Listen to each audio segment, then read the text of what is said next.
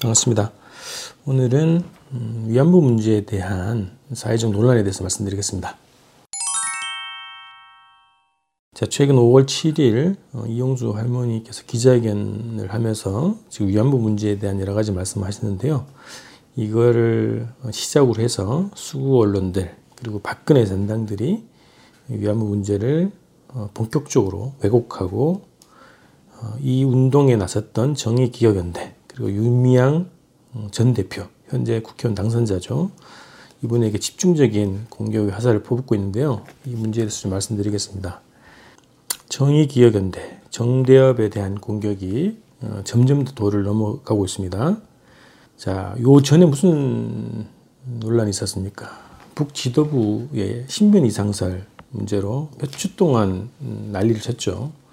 그게 5월 어, 1일 김정은 위원장이 공개적으로 또 행보를 시작하면서 완전히 가짜뉴스로 들통났습니다. 그러자 어, 이러한 가짜뉴스를 만들었던 세력들이 다시 공격의 화살, 새로운 가짜뉴스의 주제를 위안부 문제로 돌리고 있습니다. 자, 이번 위안부 문제 관련해서 기억해야 될 두 명의 인물이 있습니다. 이명박과 박근혜죠. 자, 이명박 시절에는 한일 군사정부 보호협정 마지막에 체결을 시도하다가 좌절됐습니다. 그리고 나서 박근혜가 강행을 했죠. 자, 그리고 한일 위안부 합의 결국 박근혜가 체결을 강행을 했습니다. 이 체결 전후로 해서 피해자들 개별적으로 작업을 하고 이간질을 하고 여론전을 펼쳤죠. 그러면서 구적적인 제2 한일 매국협정을 맺게 된 것입니다. 자, 최근에 어, 이 세력들, 박근혜 잔당, 그리고 어, 기레 언론들이 정의기억연대, 그리고 정대협, 그리고 윤미향 전 대표를 집중 공격하고 있습니다. 자, 이들의 행태를 좀 보겠습니다. 우선 요즘에 어, 사사건건 모든 음, 사안에 대해 숟가락을 얹고 끼어들고 있는 진중권 씨 페북에 이런 글을 썼네요. 과도하게 이념적으로 접근했다. 문제 해결에 주체해야 할 위안부 할머니들이 시민단체에 주도하는 운동의 수단으로 전락했다는 어, 그런 느낌을 받으시는 모양이다. 이런 말을 하셨어요. 저는 이 글을 보면서 8, 90년대 낯익은 독재 정권이 재하를 공격하기 위해서 쓰던 공안 논리와 완전히 일치한다. 이런 느낌을 받았습니다. 진중권 씨가 숟가락 얹는 사안, 반드시 적폐들의 공작이 있다는 신념이 더 굳어지는 그런 발언이었습니다. 자, 조태웅이라고 잘 모르는 분이죠. 미래한국당 대변인이라고 합니다. 자, 이 사람이 뭔 얘기를 했냐면, 성금이나 국고 지원, 모든 회계가 할머니를 위한 활동에 집행이 됐는지 따져봐야 하는 것 아니냐. 이런 발언을 했어요. 자, 조태웅 씨가 누군지 좀 살펴보니까 2015년 음, 한일 위안부 합의 발표 이게 12월 28일 있었습니다. 이 발표 두 달 전에 10월까지 외교부 1차관으로 재직했습니다. 그리고 그 이후에 국가안전보장회의 상무처장, 국가안보실 제1차장을 거쳐서 지금 미래한국당 비례 6번으로 당선된 자라고 합니다. 자, 한일 위안부 합의의 실질적인 실무 집행자라고 볼 수 있겠죠. 그리고 이 합의의 음, 기여 혹은 부역 또는 공범이라고 할 수 있는 자입니다. 이 자가 국회의원에 출마해서 이런 얘기까지 했네요. 대한민국의 외교안보가 지난 3년간 상당히 무너졌다고 생각한다. 한일 관계는 취약이고 한미 관계는 신뢰가 무너진 것으로 확인하고 있다. 자, 자기가 집권하고 있을 시기, 박근혜 정권 시기에는 한일 관계가 제일 좋았다는 얘기죠. 물론 좋겠죠. 예, 퍼주기를 하고 과거사에 면죄부를 줬으니까요.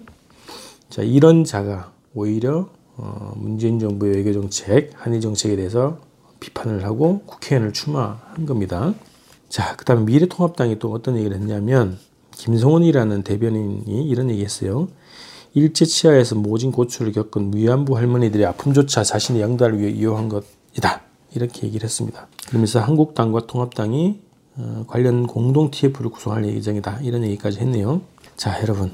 음, 한일 관계를 구역적으로 만들어 주고 일본의 과거사에 면죄부를 주었던 자들, 피해자들에게 다시 고통을 주며 국민들의 자존심에 깊은 상처를 준 범죄자들이 오히려 목에 힘을 주고 피해자와 민족정의 운동을 벌이는 활동과 단체를 모욕하고 공격하고 또다시 이중 삼중의 범죄를 저리 찌르고 있는 것입니다. 지금의 이 사태의 본질은 이런 자들을 파렴치하고 후화무치한 작자들이죠. 이런 자들을 철저히 응징해야 되겠습니다.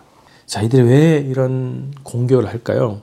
자, 첫 번째는 저는 일본의 범죄, 그리고 자신들이 벌였던 토착 왜구들이 벌였던 매국 행위를 은폐하기 위해서 벌이는 행태라고 생각합니다.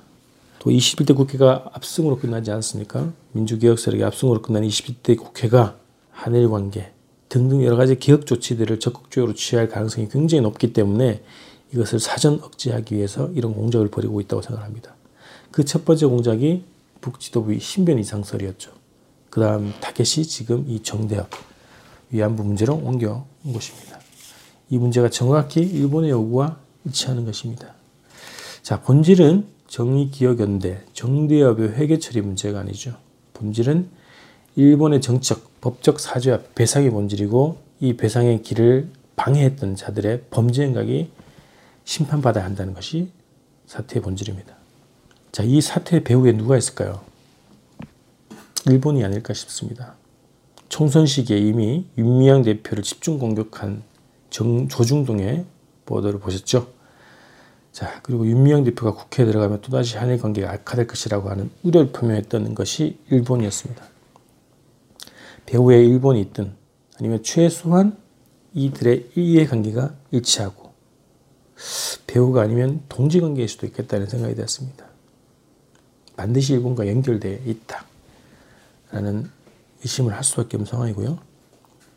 자, 이들의 범죄, 어, 일본의 사죄 배상을 방해한 일본의 과거사에 면죄부를 준 이들의 범죄를 또다시 공격의 소재로 삼아서 이 공격을 펼치고 있는 이들의 행태가 굉장히 파렴치합니다. 반인륜적이죠. 총선 결과를 뒤집으려는 세력들의 집요한 음모가 작동하고 있습니다. 세밀한 계획을 통해서 이런 반인륜적 공격을 벌이고 있는 것입니다. 저는 저는 이런 자들을 악마라고 생각합니다. 음, 이런 악마들을 반드시 적발하고 처벌해야 합니다. 자, 21대 국회는 그래서 음, 할 일이 더 또렷해졌습니다. 특히 지금 아, 더불어시민당이죠. 민주당과 합당하기로 했는데요. 민주당이 이러한 적폐들의 공격에 조금도 흔들려서는 안 됩니다. 이런 여론몰이, 공작에 흔들리지 말아야 합니다. 또다시 예전처럼 꼬리 자르기 식으로 대하지 말아야 됩니다. 자체 조사하겠다? 저는 큰 의미가 없다고 생각합니다. 음, 더 강경하게 나가야 됩니다. 21대 국회가 반드시 한일 관계를 정상화시키겠다라는 각오를 더 다져야 됩니다. 자, 미래통합당과는 협치가 아니라 청산전을 벌려야 됩니다. 음, 지금 민주당 신임 대표 김태년 원내대표가 당선되면서 여러 가지 얘기가 나오고 있는데 어, 미래통합당, 미래한국당은 협치의 대상이 아니라 청산의 대상이다. 자, 지소, 지소미아 한일 정보보호협정 한일 위안부 합의 파기를 위해서 21대가 국회가 노력을 해야 됩니다. 정부가 해야 될 역할이겠지만 국회에서는 결연이라도 통과시켜서 정부가 이 두 협의 합의를 파기시키도록 노력을 해야 됩니다. 촛불의 임무가 다시 또 뚜렷해졌습니다. 음, 지소미아 위안부 합의로 민족적 전원과 피해자들을 농락한 자들을 철저히 심판해야 되겠습니다. 우리 여러분들이 어, 총선을 앞두고 외쳤던 토착교 청산이라는 과제가 여전히 유효하고 더 강화해야 된다는 것이 또렷해지고 있습니다. 자, 제2의 독립운동, 음, 적폐청산, 토착교 청산이라는 과제가 여전히 우리 국민들한테 어, 과제로 놓여 있습니다. 21대 국회가 움직일 수 있도록 국민의 명령에 따라서 21대 국회가 자신의 소임을 다할 수 있도록 우리 국민들이 또다시 어, 제2의 촛불, 제2의 토착이고 청산전을 보러 가야 된다고 생각합니다. 자, 오늘 방송 마치고요. 저는 목요일 날 다시 뵙겠습니다. 고맙습니다.